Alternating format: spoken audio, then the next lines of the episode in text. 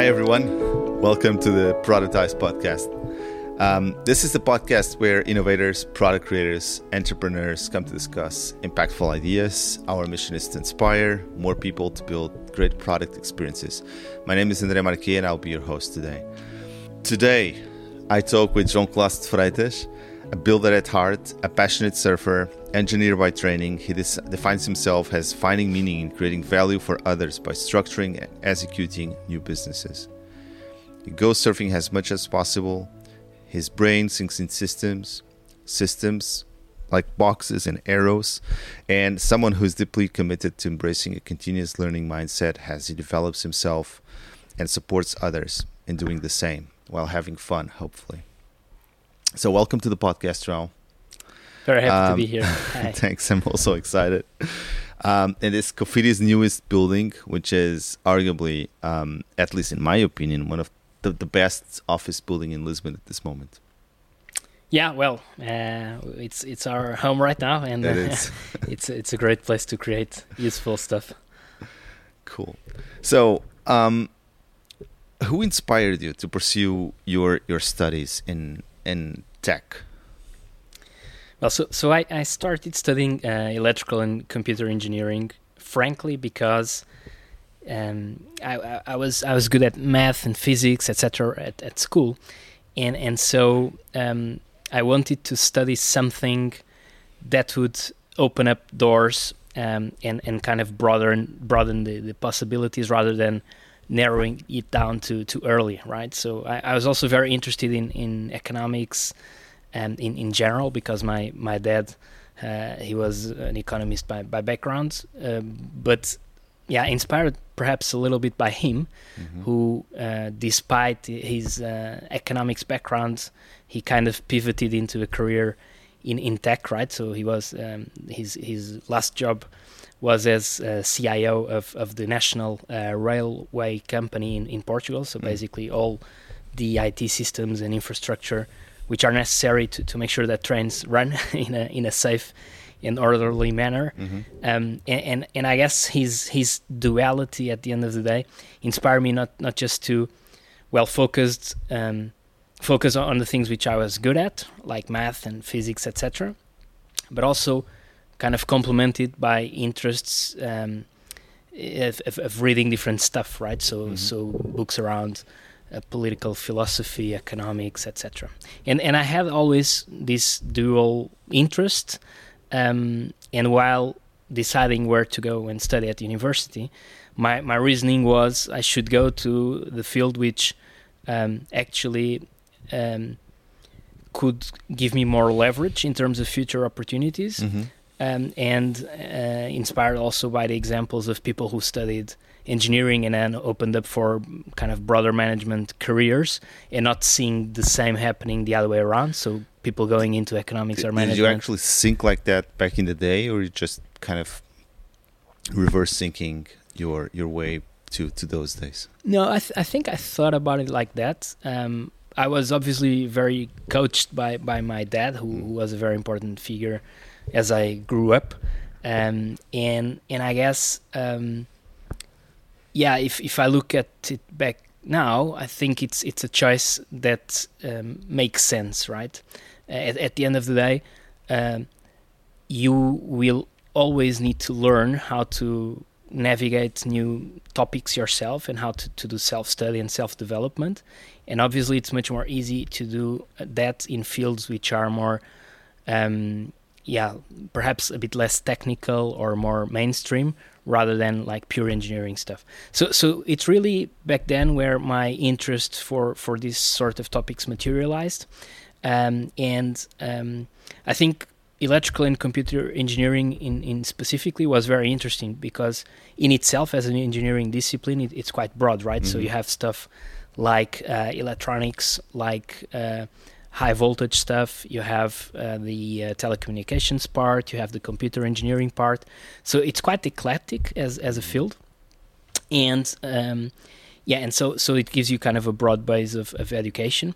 Uh, which I kind of complemented on the side with um, with a lot of, of activities kind of gravitating around the university, more mm. around kind of associations and junior enterprises, Okay. um, where I saw really the opportunity of converging engineering disciplines to, to, to build stuff and, and provide products and services and converging with, with management capabilities to like as in running an organization for profit. So, my question to you is: why, why do you think um, so few young people actually have that kind of uh, mental framework of saying, "Okay, maybe I want to go to something where I'm going to be leveraged, where I have more options in the future," and they they end up going to stuff that you know um, closes them options, and then you know after a few years in the in the in the marketplace, they end up saying, "Oh, maybe I have to I don't know study programming or." go back to the school to get the skills that I didn't get in the first place. So, uh, yeah, maybe a little bit unfair because you're not other young people, but since you had that kind of framework, where do you see the root to that reasoning system of yours? Well, I think, you know, we are very shaped by our environment, and as we are young, um, our family, particularly our parents and, and friends of, of our parents and kind of your natural ecosystem um, is something which which is really kind of pivotal in terms of um, the influence it has on you. And I guess um, I, I looking back, I think this was a, a bit by chance of being born and raised in a particular ecosystem, and not necessarily because I learned or I've become acquainted with this sort of thinking in the more let's say traditional school system um, etc right? So so it was more out of influence by my my sphere rather than than something else. I believe today um, things might be changing a bit uh, because i i, I fr- from from what i know there's more and more schools that are opening up um, less traditional let's say optional classes or activities which I think are really important to expose young people to to, to, to other stuff. Mm-hmm. However, um, I think we, we still live a bit in a culture, especially when it comes to, let's say, the schooling system, where um, difficult things they get a bad rep. And um, I'm not sure uh, how many of, of you uh, listening uh, have, have tried programming, but obviously um, it's something which is highly technical. It's something which is not necessarily very obvious. Mm-hmm. It comes with a particular way of, of thinking and structuring your the way you look at, at things and problems.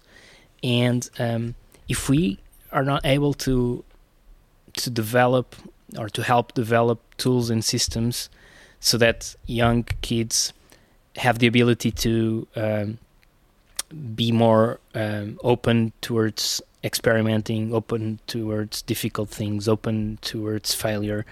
If we don't do that, the ability or the probability that people exposed to these difficult topics will have a hard time in, in, in their first clash. Mhm. Um, and I think that's a, that's an important thing. All right. So you, you got out of uni and your first job was uh, in the tech industry at large.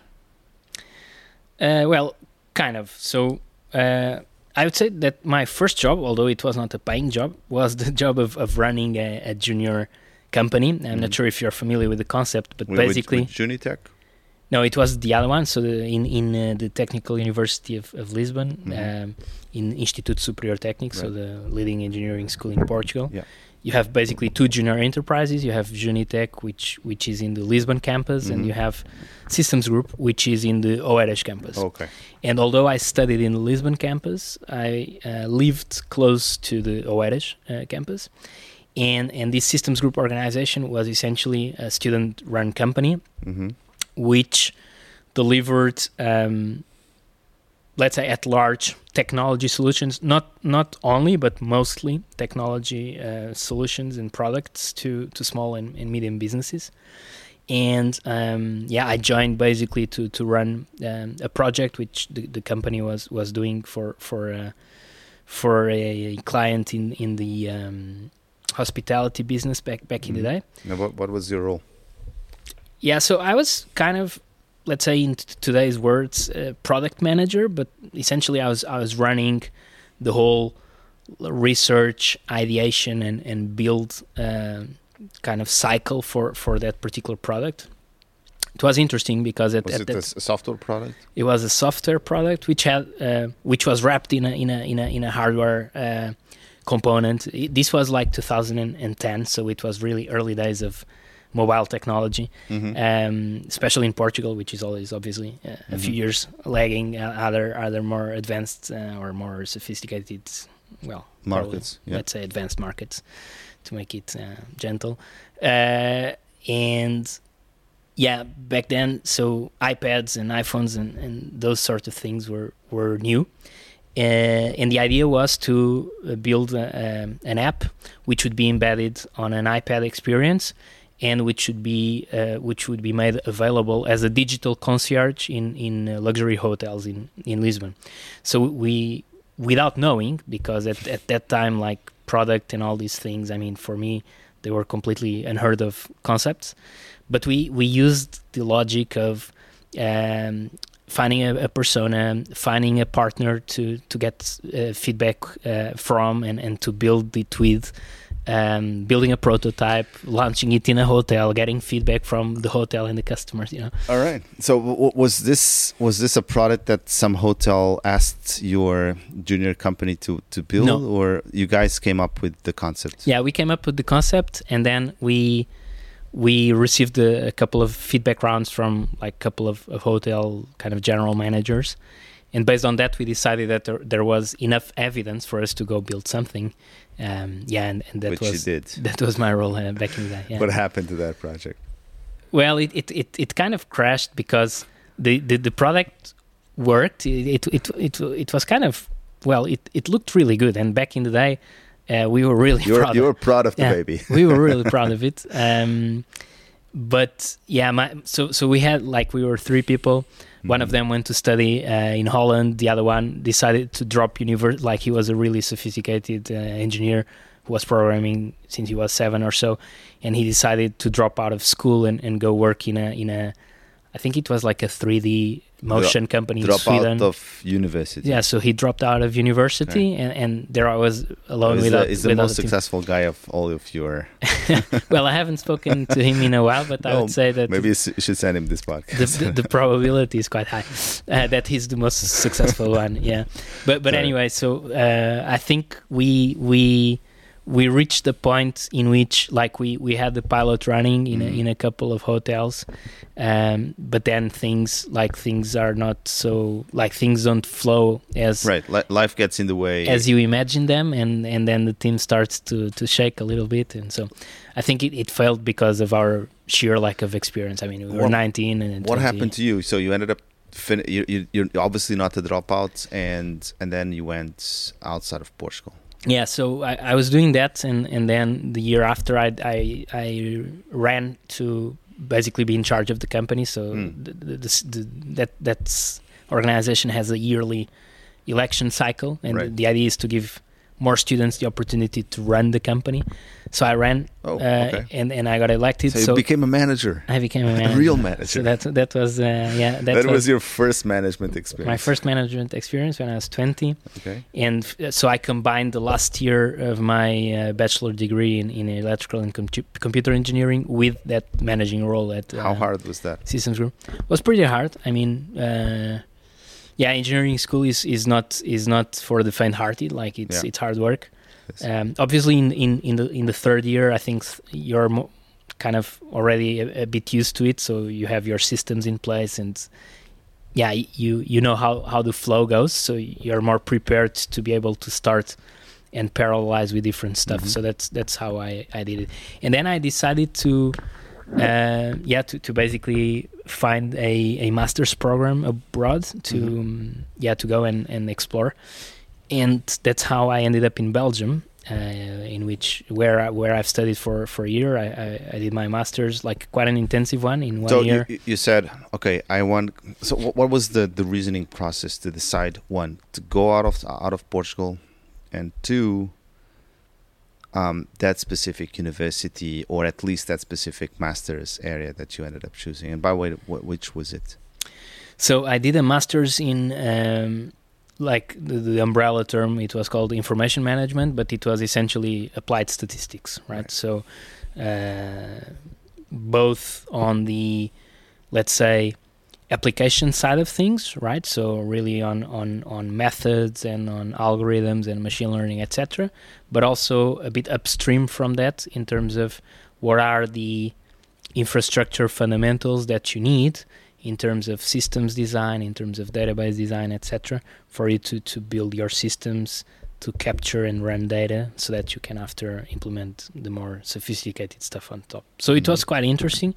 Uh, my, my decision was essentially, I would say, inspired by, by a friend who has who did it like one year before I did. So actually, it was one of the guys of the hotel uh, product who went to to study in, in the Netherlands, and his experience was uh, a bit of an inspiration for me. So I would say, like as as in between brackets, surround yourself by people who like take chances and take risks and do yeah, like you're you're the average. You're the average of your five best friends, right? Yeah, I mean, don't don't don't give it a, a second thought. I mean, that's definitely true. So surround surround yourself Yeah, that's so true. by by interesting people, and and you'll get in, you'll get inspired by them, and and hopefully you you will be able to inspire them as well at different points in in your life.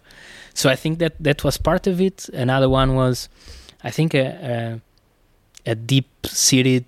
Uh, yeah, curiosity around exploring the unknown, which I think also comes very much from from the side of, of my mother, uh, who um, in the 80s, um, and, and let's not forget, I mean, this was 40 years ago, so hmm right now it might not seem very impressive, but 40 years ago, as a single woman, she decided to go live abroad by herself in, in the UK, and she she was she she taught at the University of, of Liverpool for seven years, uh, Portuguese literature, hmm uh, before she actually knew So my you, you dad. had and, that, that reference of going abroad and studying well, abroad. yeah. And so that was studying abroad and, and what motivated you to get a little bit out of the engineering path, right? Mm. Because you ended up going to information management uh, systems. Uh, why, why was that?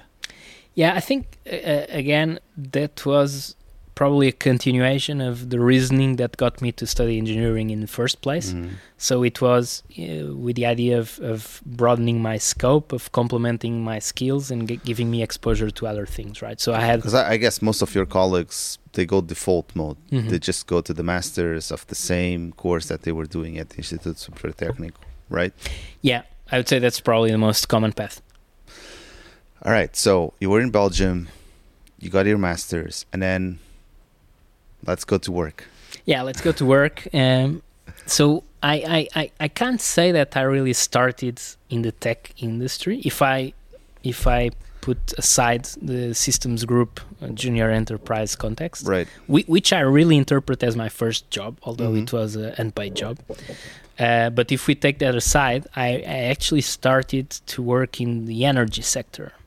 Um, in, in, in, in a large organization called Shell, one of the biggest companies in the world. hmm Uh, and although, well, it's an energy company, but it has a really, really strong engineering fi- foundation. So, although I was not working in the tech sector, I was working in a context, in a culture, in an environment which is filled with engineers, which which has a really, really kind of um, Engineering driven. yeah engineering driven way of, of thinking and of Mm. running the company and and also surrounded by quite impressive capabilities in r&d and and technology right So Uh, what what were the the biggest challenges you faced in that specific industry?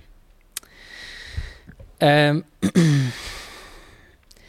so i think there were challenges that were associated with with working in a in a company with that scale right so it's i mean So it's it's one of the biggest companies in the world. Yeah, it's one of the biggest companies in the world. Like at, at that time, it had around, I think, hundred thousand staff plus four hundred thousand contractors. So basically, half a million people working across the globe for the company. So it's like really big.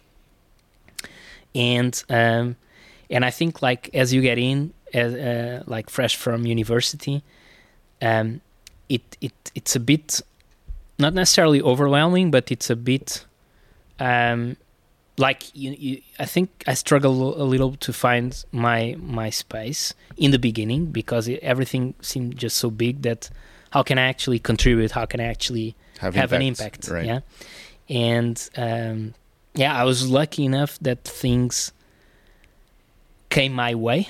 Uh, and and I, I had a bunch of very interesting opportunities that happened relatively quickly. But in in the that first impact was really wow, this is big, and like how how should I navigate this? I think there were also a couple of challenges associated with the industry, and uh, because obviously, like today we we call it an energy company. Actually, it's one of the largest renewables uh, investors and operators in the world. But back then, it's it's a company. It was a company that had a, a really um, a, a really clear uh, uh, connection to, to an industry which which which was and which is a, Oil and a gas. dirty industry, right? So it's Right. it's a highly pollutant uh, industry, but but it's it's a polluting industry w- which is necessary to run the world as we know it, right? Right. If if we didn't have these sort of companies, like the, the light on on the bulbs would, would not blink. And, and we would not have the infrastructure and, I, and I think I think in 2022, by the end of 2022, that's pretty clear at this moment. exactly. um, yeah. But um, you ended up being involved in in a project inside in, inside Shell to develop what could be defined as a corporate startup, Mhm. right? Yeah.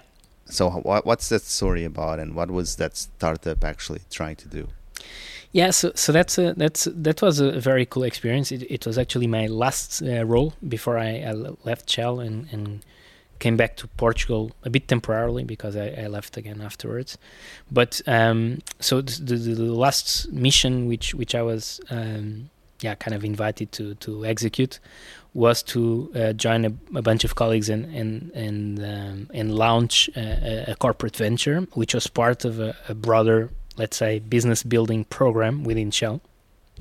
So essentially, the company at So- some point a- and, Yeah. those business business building programs they were fully financed by Shell itself. fully financed by Okay. Shell, and and really they were born out of the um, out of the realization that um, digital technology and digital innovation uh, were Disrupting completely business, right? disrupting like all businesses across Mhm. across sectors right and um, in, in in the culture of shell like this is really a company which uh, operates at v- all different time horizons simultaneously Mhm. right so it, and it can only be like that right because they they are doing r&d which only will be able to be monetized in 10 years from now right Yeah, they, they were actually one of the inventors of the perspective studies back in the 1970s. For sure. right? the scenarios, The scenario very studies. famous shell scenarios.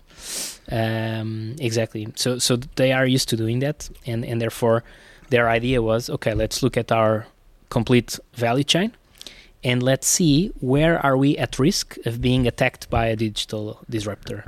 And we are talking about the value chain, which has probably like 50 businesses, like 50 businesses with P&Ls, which uh, over like a billion dollars. Like it's Mhm. huge business, actually huge multiple businesses. And and then the, the idea was to pinpoint opportunities. And and one of those which we found was the idea that um, our retail business back then could be um, at risk. Uh, and the retail business is essentially composed out of the, the retail sites where people go and and uh, fill up their their tanks. The gas stations. Exactly, gas stations. It's a it's a, a, a more colloquial way of of calling them, and, and um, which, I- which I've heard, um, as, as, you know, someone was telling the story about gas stations the other day that big part of their business is actually not selling gas, but selling all the other stuff other than gas, right? Uh, the stuff that you buy. And for sure, eh? like the, the margins there are, are really big. Right. Um, uh, it, it's it's actually called in the industry NFR, so non-fuel retailing, Right. and it's it's a very important part of the P&L of a, a gas A station. gas station. Yeah. So you guys said, okay, how can we disrupt gas stations? How can we disrupt gas stations? Uh, because if you think about it, one like these things are expensive. Like the, the capex of, of building one is actually quite expensive. The opex is also expensive to maintain it. no one really likes to go and fill up their cars. That's the reality. I mean, there could be especially be, me. well, yeah, I've heard you had some uh, adventures in, in regarding that uh, part of your life recently, yeah. but but people don't like it. Like right. like what happened to you, they can uh, make a mistake and and right. and and fit the wrong nozzle in the car right. and, and have a problem afterwards. Yeah. Um, the depth of the problem depends on whether you click your you, you turn on the car afterwards or not, which gladly you, you haven't done. Haven't done. Uh, so the, the problem is not so deep. But but anyway, people don't like it, right? The, so that was the first insight. People Yeah. don't like to necessarily. This is not the enjoyable experience. It's so not. what have you done? today? Like, oh, I went to the gas station. Oh man, it's it's, a it's it's a waste of time. Uh, like it it smells bad. Right. Um, especially Something if you could avoid it, you if you would. can avoid, you yeah. could avoid it. You would. imagine like you're an executive, like you're a female forty year old executive. Right. You have your suit on, like you have your nails done from the weekend, like the last you- thing you want to do is yeah. fuel I mean, the car. like getting your hands dirty, like it smells bad, etc. Right. Right. So people don't like it, um, and and in in a second huge trend which which we saw back then, like this was 2016, 17, uh, was really the the surge of uh, apps which were actually built around bringing convenience to the people's on, lives. so-called on-demand economy. on-demand economy like it was kind of growing up in Europe massively 2015 16 etc so it was a, a big a bit the convergence of, of, of these elements. So the, the risk of okay uh, can we actually be like can there be a player who is doing this in a completely different way and putting uh, our business at risk? And- secondly uh, can uh, can we actually avoid make people circumvent the need to go to a gas station, which is something. and what was really don't your like. solution? What did you came up with?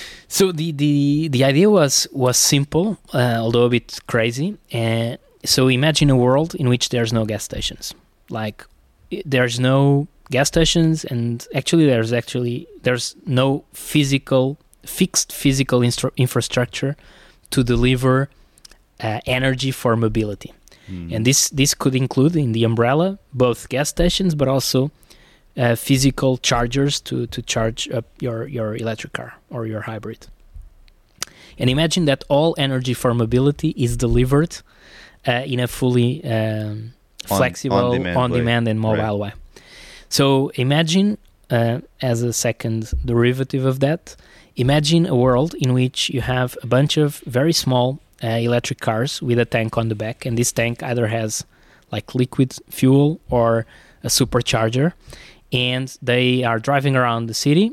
And based on what people uh, with their apps on the phones, uh, based on on their demand for uh, a fill up or how we we called it we called the, the the business back then tap up so you tap your phone and then someone would come and fill up your car that's why Mhm. tap up um, and based on this this whole mobile infrastructure of these little cars going around and filling up based on where people would put their pin and uh, would book uh, and say well i need my car filled up at four in the morning it's the car is parked here outside of, of my house or it's parked here at 5 p.m. in my office building, and then all of these mobile kind of um, yeah squad of, of vehicles would go around and, and fill them up. So imagine uh, in one line Uber for fuel delivery. All right. So you were doing that, and s- somehow you guys um, needed to pivot the business because for some reason. And I, I've heard you telling the story before, but I didn't understand. Was there a real need to pivot, or mm, in in your own opinion, there was no need to pivot, and you guys maybe you didn't just fully you were not fully vested in in in the way that you wanted to go in the first place.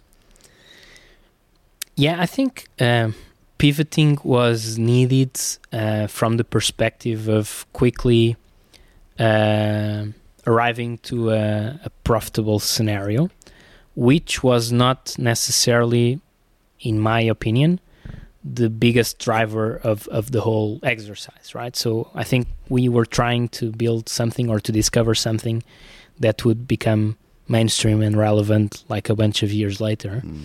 Um, so I think the need to pivot if if that was the the business context around the pivot, and and when the pivot was actually executed, I was not there anymore, so I'm not fully aware of of the discussions at that point. Mhm. Uh, but my um, yeah, my perspective on the on the whole subject is was and is that we should have continued to iterate on our value proposition and on our way of operating to find the right way of of, of well of having product market fit and of understanding how can we actually build a business around the concept But you didn't. You ended up not having product market fit, at least not in the B two C. not in the B2C. But we, we didn't have product market fit after one or two iterations on on on the whole uh, business, right? Which Mhm. by any normal standards is, is not enough, right? Because you you actually need to try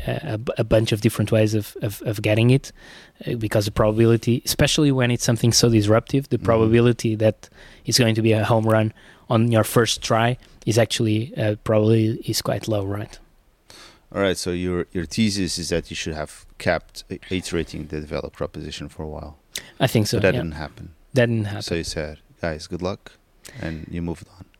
Yeah, well, uh, yeah, I didn't agree with with the whole direction. Also, at that time, I had some uh, uh, personal kind of reasons to return to Portugal. My dad was quite ill at that time, Mhm. uh, so I decided it was a good time to to move on and, and do something else.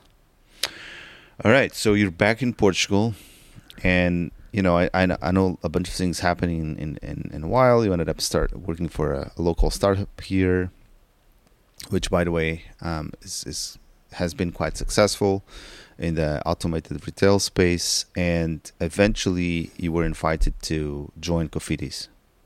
Yeah, that was it. So I was invited to join as um, as head of innovation, uh, not in the executive team of of, of Cofidis Portugal, but reporting directly to the CEO. Right, with so with a very clear mandate of um, developing a company-wide innovation strategy, um, and and then putting it in motion.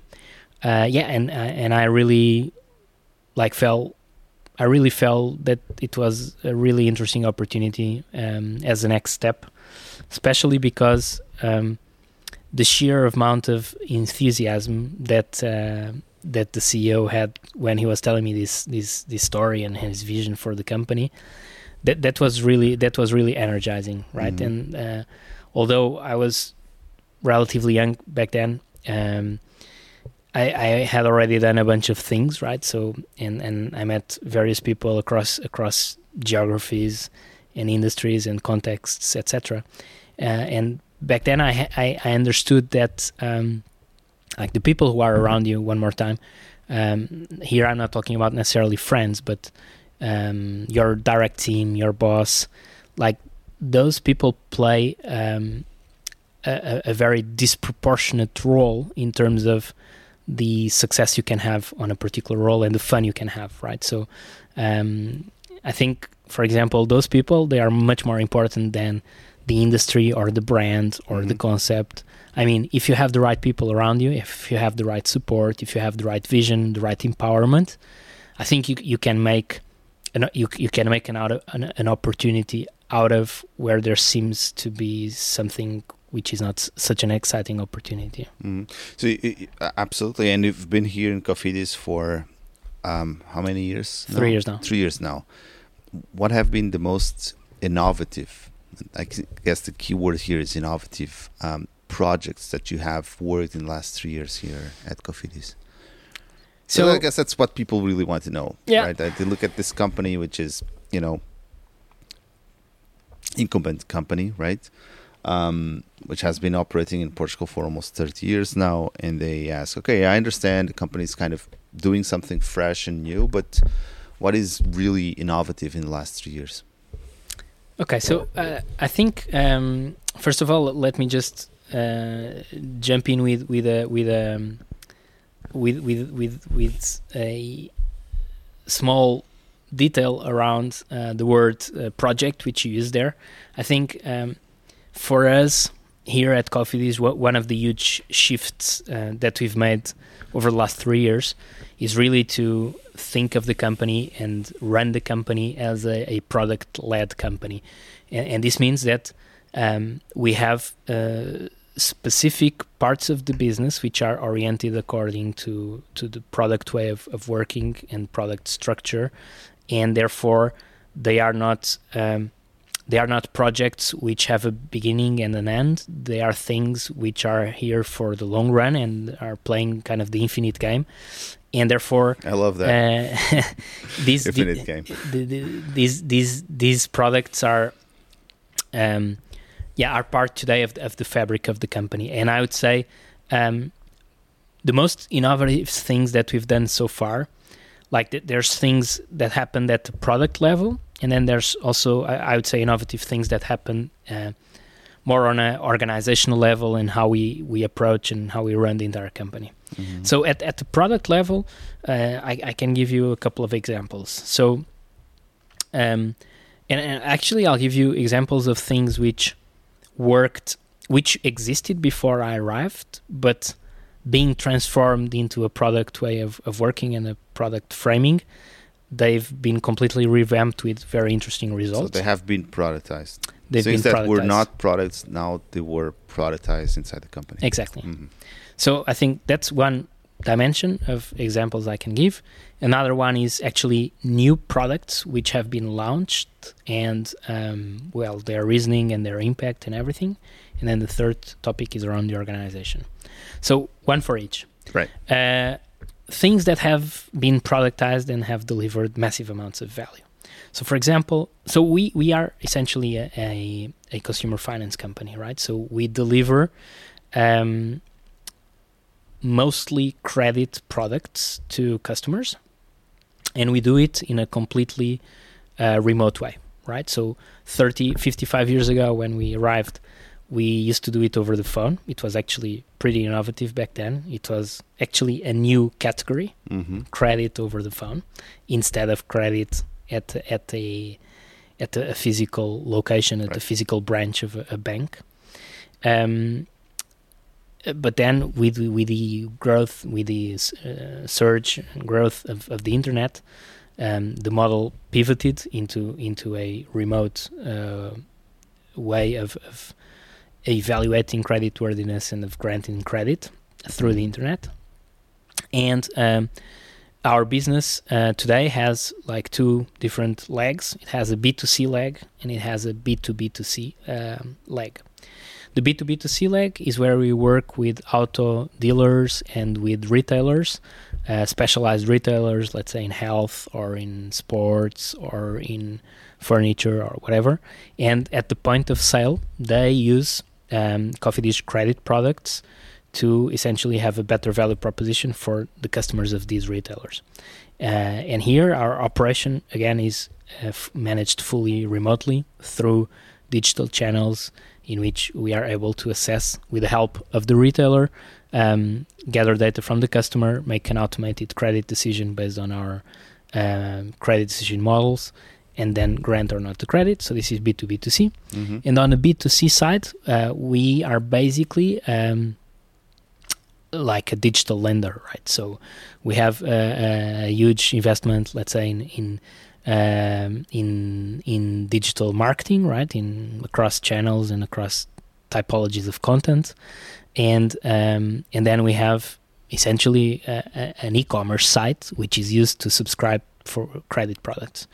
And uh, and this site uh, it was used to be managed um, a little bit as kind of an institutional website with the ability to collect some data from customers, and with that data then have an army of credit advisors calling the people to gather more data and, and to make sure that it's much more of a push operation. Yeah, kind of a push operation. And uh, we've recently and recently now it's it's been a year and a half or so we've completely revamped um, our our website uh, to work purely as a like as a pure e-commerce um, play in which we are able to convert leads that come in either organically or um, through uh, the digital investments and and basically give them a completely fluid and integrated experience which allows them to choose the right credit product for their needs um, and and and just helping them along the way uh, from a uh, perspective of, of gathering the right data, of doing the KYC of the customer, and at the end of the day, having a credit decision and transferring um, the uh, the amount uh, into into the customer's account. Right. So this this product now, so the, the website of Cofidis is managed as a as a product now, has a fully uh, fully complete product team. Uh, which is composed out of product managers, associate product managers, designers, data, data, data folks, engineers, etc. Mm-hmm. And these folks uh, are are basically organized to um, continuously experiment on how do we give the best experience, how do we increase conversion. Right. Do uh, keep doing continuous discovery and and adding value to the user. Exactly. And we do this like before. Maybe we would run like uh, let's say one A/B test per per, mm-hmm. per month. Now we we run multiple A/B tests per week. Now uh, we use before we used to launch a new version of the website every other month or two months. Now we launch uh, new versions of the website on a on a weekly basis, sometimes twice per week. And and this cadence and this rhythm um, has basically like has completely transformed our our metrics and and the way this product delivers value for the company. What's your big innovation thesis for a company like Cofidis? Uh, well, to to answer your question, maybe let me go to the second dimension, which is um, what we've been launching and innovating on, um, which which didn't exist before. And here I, I will mention um, an example which has been quite talked about because uh, I think it has had some very good growth and and also some like market exposure, broadly speaking, and that's called Cofidis Pay. Mm-hmm. So Cofidis Pay is a an ecosystem of digital products uh, which are centered around the buy now, pay later um, uh, uh solution. product right. solution, which um, is being complemented with. Um, with, with other financial products around it, right? So we started with buy now, pay later. We'll go into credit, and then uh, we will complete the ecosystem. We are completing the ecosystem with a, a, an app um, which is oriented towards the customer and which allows the customer um, to basically uh, repeat purchases to um, to use uh, discount uh, promotion promotion uh, uh, codes to to incentivize um, repeat repeat operations in, in our retail network of partners, and, and, essentially it's an ecosystem of adding value to the customer and making sure that we connect uh, the two uh, largest universes of, of, of personas that we add value to, so the retailers and the customers. Mm-hmm.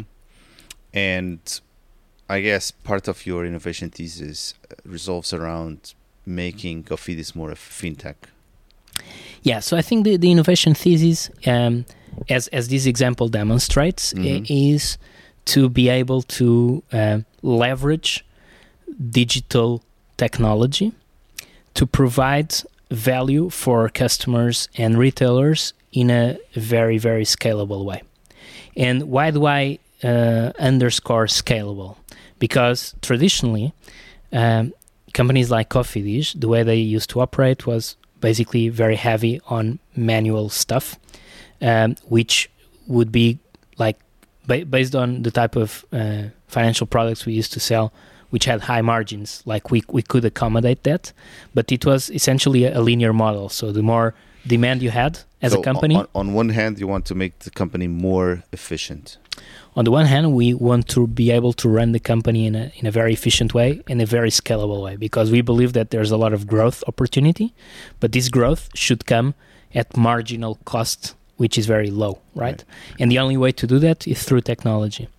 And but that is complemented with uh, being able to find uh, streams of value that uh, will allow us to be more relevant in the lives of our customers and partners. And this could mean for example, that uh, instead of just providing to our auto dealers a credit product for their point, point of sales operation, we allow them uh, to, or we we empower them to digitalize their business. For example, so we've made a strategic partnership with the OLX Group um, and the largest marketplace of uh, of of, of um, auto uh, auto Auto classified right. ads, uh, which is called uh, Standvirtual here Mhm. in Portugal. And basically, in, in this strategic partnership, we are helping all of our dealers move online and be able to uh, uh, be much more present in the beginning of the the chain where customers are, are looking when they are looking to buy a new car. All right, so so for people that don't know how Cofidis is organized, so Cofidis is, is a French group and it has branches in a number of European countries, like you know Portugal, Spain, Italy, um, France, of course, and uh, a couple of others. Are, aren't you afraid um, of foreign competitors, especially for Gen Zers that have you know Revolut in their pocket, suddenly starting offering uh, easy digital first credit solutions that are going in a way to disrupt um, offerings like this, especially uh, especially because you know um,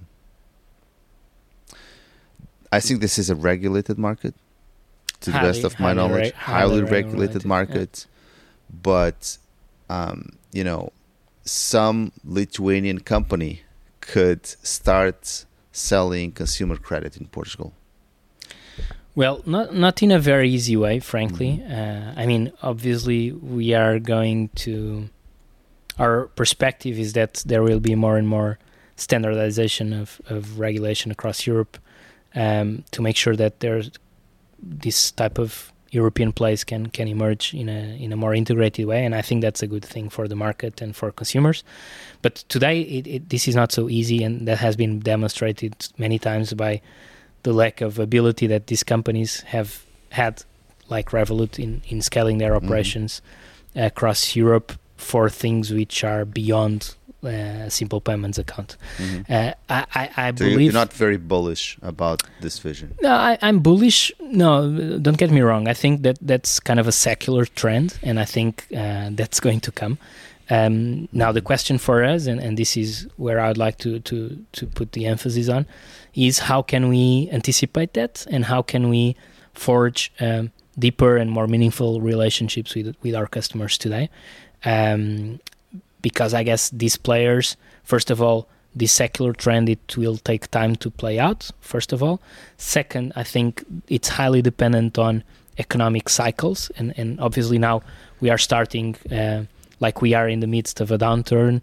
Uh, I don't have a crystal ball of, of whether whe- when that's going, how, like how for how long and how deep that that is going to be.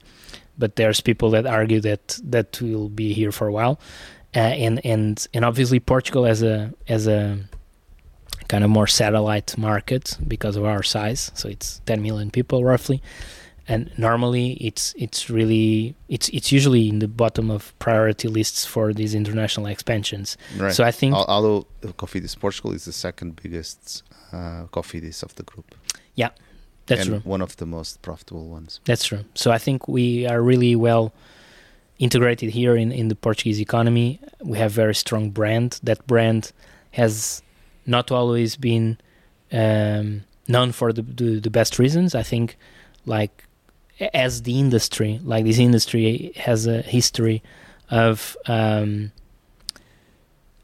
not necessarily very transparent practices, consumer finance in general, and it's not Mhm. only in Yeah. Portugal; it's across Europe. Like Right. that, that's that's been like the whole momentum of, of consumer finance growth um, in between, let's say, late '90s or mid '90s and pre-financial crisis. So Mhm, mhm. there were like 15 years of, of really big growth, Yeah. uh, which um, those were the you know Wolf of Wall Street years for the the consumer credit. yeah, and Uh, others and and other and others, other of parts course. of the finance industry. And I think the the, the, the great financial crisis has brought uh, a good amount of new regulation, uh, of, of good oversight, and um, and basically has been a, a- really good catalyzer for these sort of companies to reinvent themselves, to uh, have caps on their prices, and to be able to operate uh, or to be motivated to operate in a much leaner way, because if you have lower gross margins, that means that uh, yeah, you'll need to find ways to to automate stuff and to run in a, in a more uh, yeah light way your business essentially. All right. Uh, so I, I think your innovation thesis resolves from what what, what you're saying. Um, making Cofidis a product-led growth um, strategy, right? Uh, make it uh, a product-led company, and um, and w- one of the things people could argue is, and I think you said it yourself, you are limited to Portugal alone. So it's like I don't know, maybe five million adults or seven, million adults that actually, uh, you know, less if you actually consider the ones that actually can apply for a credit. So I don't know, maybe five million people. Um, so that's it. You can be the best product-led company in Portugal, but you're still limited to the five million consumers here. So what is the exit strategy for that? Well, so, so, I think, I mean, we are part of an international group, um, mm-hmm. and although we operate in a very independent way, like on a market by market basis, I think part of our ambition is to uh, serve as a platform to experiment new ways of, of running the company and new ways of approaching our business model. And and with that, like launching the fundamentals for um, or, or fostering new types of fundamentals to emerge for the whole group. Uh, and I think that's that's going to be a really interesting ride. Uh, I'm not sure how that's going to play out, uh, but I think for sure that we we believe in what we are doing. We think what we are doing is not bound like this way of thinking and this philosophy is actually very relevant across markets, and it's quite geography independent. Mm-hmm. And one of the things, of course, uh, is disrupting a little bit the market, coming up with new revenue streams. You talked about that. Why do you think it's so hard to do disruptive or moonshot innovations in in a in a um, you know in a traditional market, but also inside a, an incumbent like like like like Cofidis?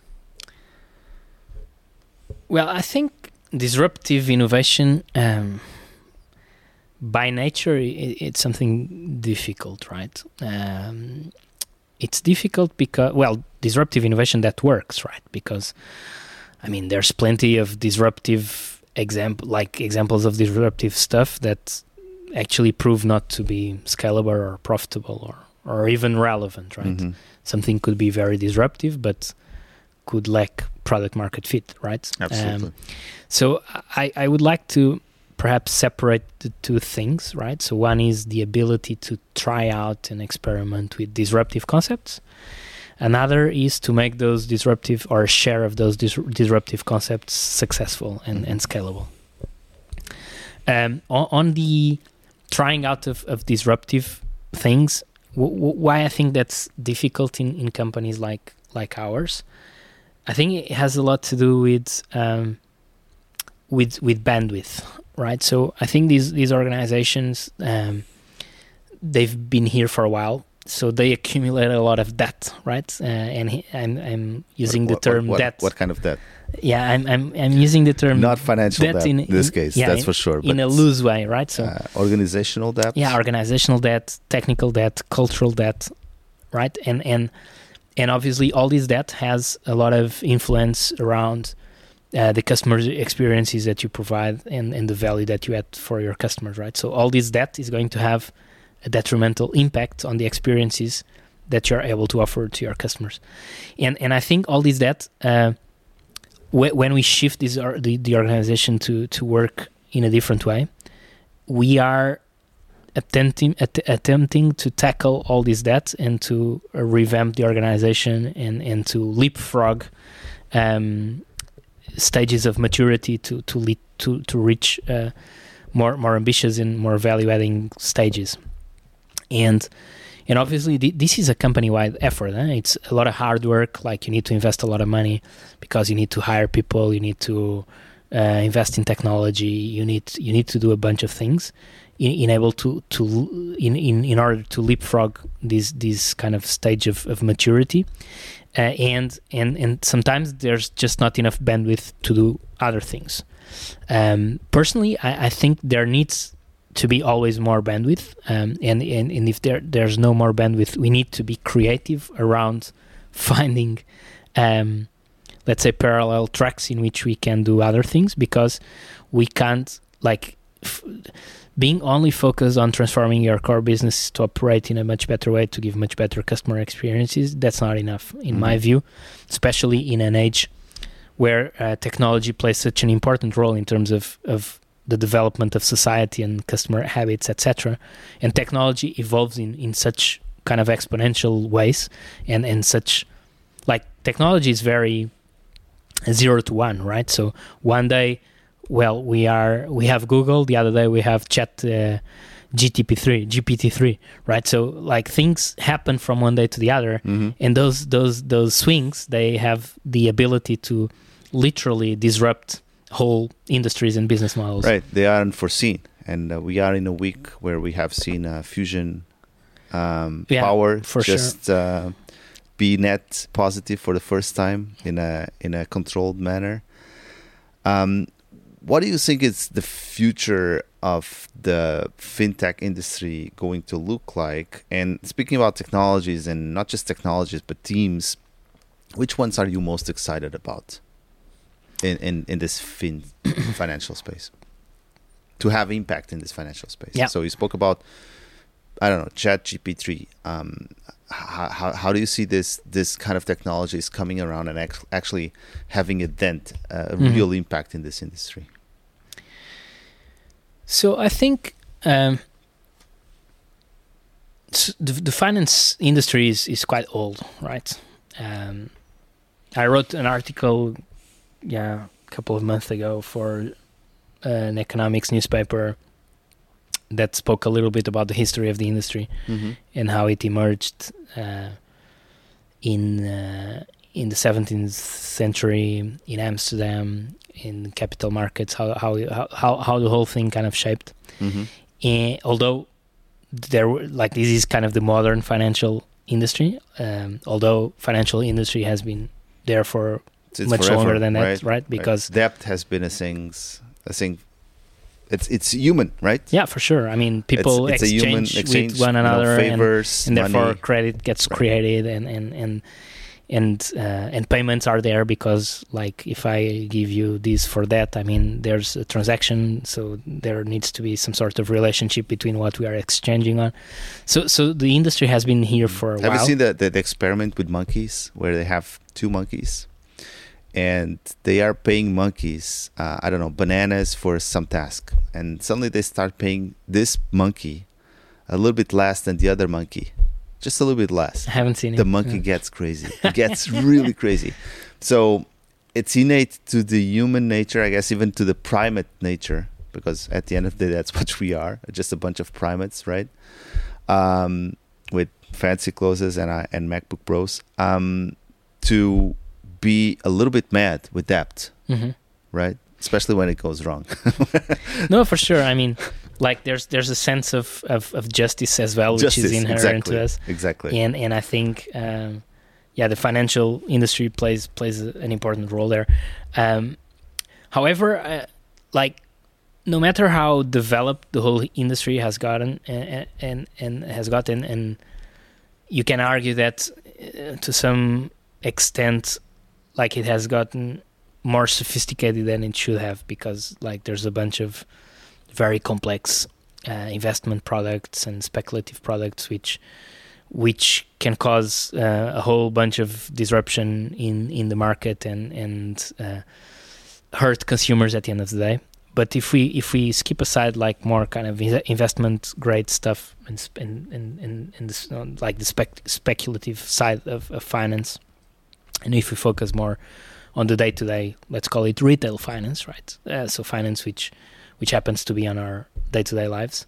I think uh, we have yet to find the um, the model so that uh, these companies, so financial services companies, the the model uh, with which they can play a, a, a deeper and more meaningful role in people's lives. I Mhm. think today, um, companies like Cofidis and others, they are mostly enablers, right? So they serve as the infrastructure for people's financial lives to, to run on, right? So you have a checking account, you have a debit card, you have a credit card, you can ask for a personal loan, these sort of things. But um, there's still a huge gap between the needs, like the deeper needs that people have regarding their finances, namely around education, nam- namely around um, the sophistication on how you manage your own personal financial Mhm. decisions and this sort of th- stuff, and the role that these companies actually play, right? Mhm, mhm. So, in my mind, um, this is going to be powered by technology, but it's not necessarily a technology play. This is more a repurposing of these institutions Mhm. and of finding ways to be there for what people really need. And people, they just don't need the basic finance infrastructure, although they have it and it's getting better and better, right? Before, for you to be able to get a bank card, to be a pain in the ass right now Right. and there's there's there's companies that open a checking account in a couple of minutes and send you a card over the mail and and that's that's good right so Mhm. the basic ux of finance retail finance is improving but on a deeper and more meaningful side of things i believe that these companies have yet to find um, the right model the right products the right services the right relationship the right channel to um, yeah play a more meaningful role in Can, people's can you lives. give us just a, an example of, of a product or or maybe an initiative that Cofidis is, is doing towards that vision of becoming more, I guess, financially sustainable in people's lives? Mhm. Yeah, so uh, O- open banking, is it part of what you're talking about? yeah, I think op- open banking um, is a, is a good one because it, I think it open it's it's a piece of it's a piece of uh, let's say applied technology on top of uh, regulation. Um, which opens up a bunch of very interesting use cases, not just around better UX, better experiences, etc., but also around um, additional value uh, that you can deliver to customers. For example, um, on how you have analytics on top of your account so that you can understand where you spend your money on. You can ha- get perhaps tips around uh, how you can optimize your budget or um, you can compare your your spend with let's say uh, an average spender in your country to see whether you're above or below and have recommendations on how to optimize and, and get a better financial health for example right? So so these sort of things like they can be powered by open banking but they can also be done in different ways. So in Cofidis for, for example we've been using for a while our so we although we are a, a remote operator we we've acquired part of a bank a few years ago and and because of that acquisition we we still have we have a couple of, of branches spread across the country but it's it's relatively small it's a bit more than 10 branches Mhm. and we we've we've uh, launched a um, financial checkup service which is not based on open bank like it will be based on open banking tomorrow today it's not based on open banking but which allows us Which, for us is, to get which a, is available which is available in branches for uh, anyone, Cofidis client or not. or not yeah And what, what is the outcome of that financial? Yeah, so so basically, it's it's very geared towards um, debt uh, debt service reduction, Okay. right? So basically, um, what are your uh, your financial responsibilities, right? So the, the credits that you have, the multiple ones, etc. How much do you pay, and uh, uh, what what is the level of um, debt to income uh, that you have, right? So Mhm. the, the, basically the, the, the amount of, of, of, of bandwidth that you have on a monthly basis for your other expenses.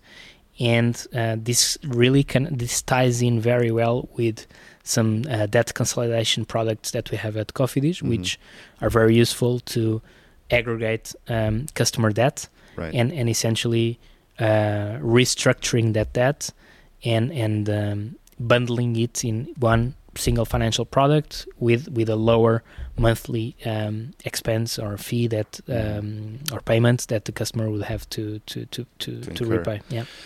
So, João, we're, we're coming c- close to, to the end of this podcast, but uh, before that, let me just obviously you have been you have been the manager, have been the leader of this innovation um, division, innovation leadership here means leading with people, leading with tech, leading with the rest of the industry, leading with the company itself. Uh, my question is, what kind of things do you want? Do you remember yourself every single day um, to to lead you uh, on your mission? Your north star, if you Yeah. if you will. I think um, I'm really a, a, big believer in uh, incremental improvement, uh, and and both on a professional the professional side of, of your life, but also on the personal side of your life. Actually, I think this philosophy, to me, it it, it emerged more on the personal side. Um, Hmm. like as I looked for ways to be a better person um, and to be more disciplined and to uh, have better relationships with people around me. And then I, I, I discovered like the, the, the power of, of, of compounding interest, right? So, and this idea that if you're able to improve just a tiny bit every day, uh, yeah, one over- one percent over every day. It's over one thousand percent in a year, right? So exactly. It's crazy. So so uh, yeah, this this obviously it's it's a metaphor. These things you, you can't measure them so so easily. Uh, but I have this constant uh, reflection going on whether, like, I was able to do something a tiny bit better today than I did yesterday Mhm. and uh, and and and I think this is a very powerful concept uh, when you're leading uh, an organization because um, yeah people can get very distracted. Like I get distracted often. Like there's a lot of noise going around. There's a lot of things. There's fires kind of popping Right. up everywhere. Uh, there's concur- concurrent priorities. Uh, but this this ability to step back to look at things objectively and, and to do a bit of reflection uh, frequently around whether you're improving um, a little bit on this on, on on that I think that's that's very important João, thank you so much for joining us today. Um, it's been, you know, great getting to know you a little bit better. To be honest, I I didn't know some some of the details that you shared with us today, and your experience in in this uh, industry, which is financial, but it's also increasingly more a technological platform as well, right? For sure. I mean, it was lovely to be here. I think it's it's an exciting industry, and the this idea that, um, as one day the the CEO of BBVA a couple of years ago mentioned, like we are not a financial services company anymore. We are just we are a tech company that happens to deliver also financial products, and I think, uh, well, this sounds interesting and provocative and romantic, but I truly believe in that as well. I think like our company today is essentially a technology company. Uh, people have a super important role because I think technology will only make people more relevant in things which make humans different from machines and from Mhm. algorithms.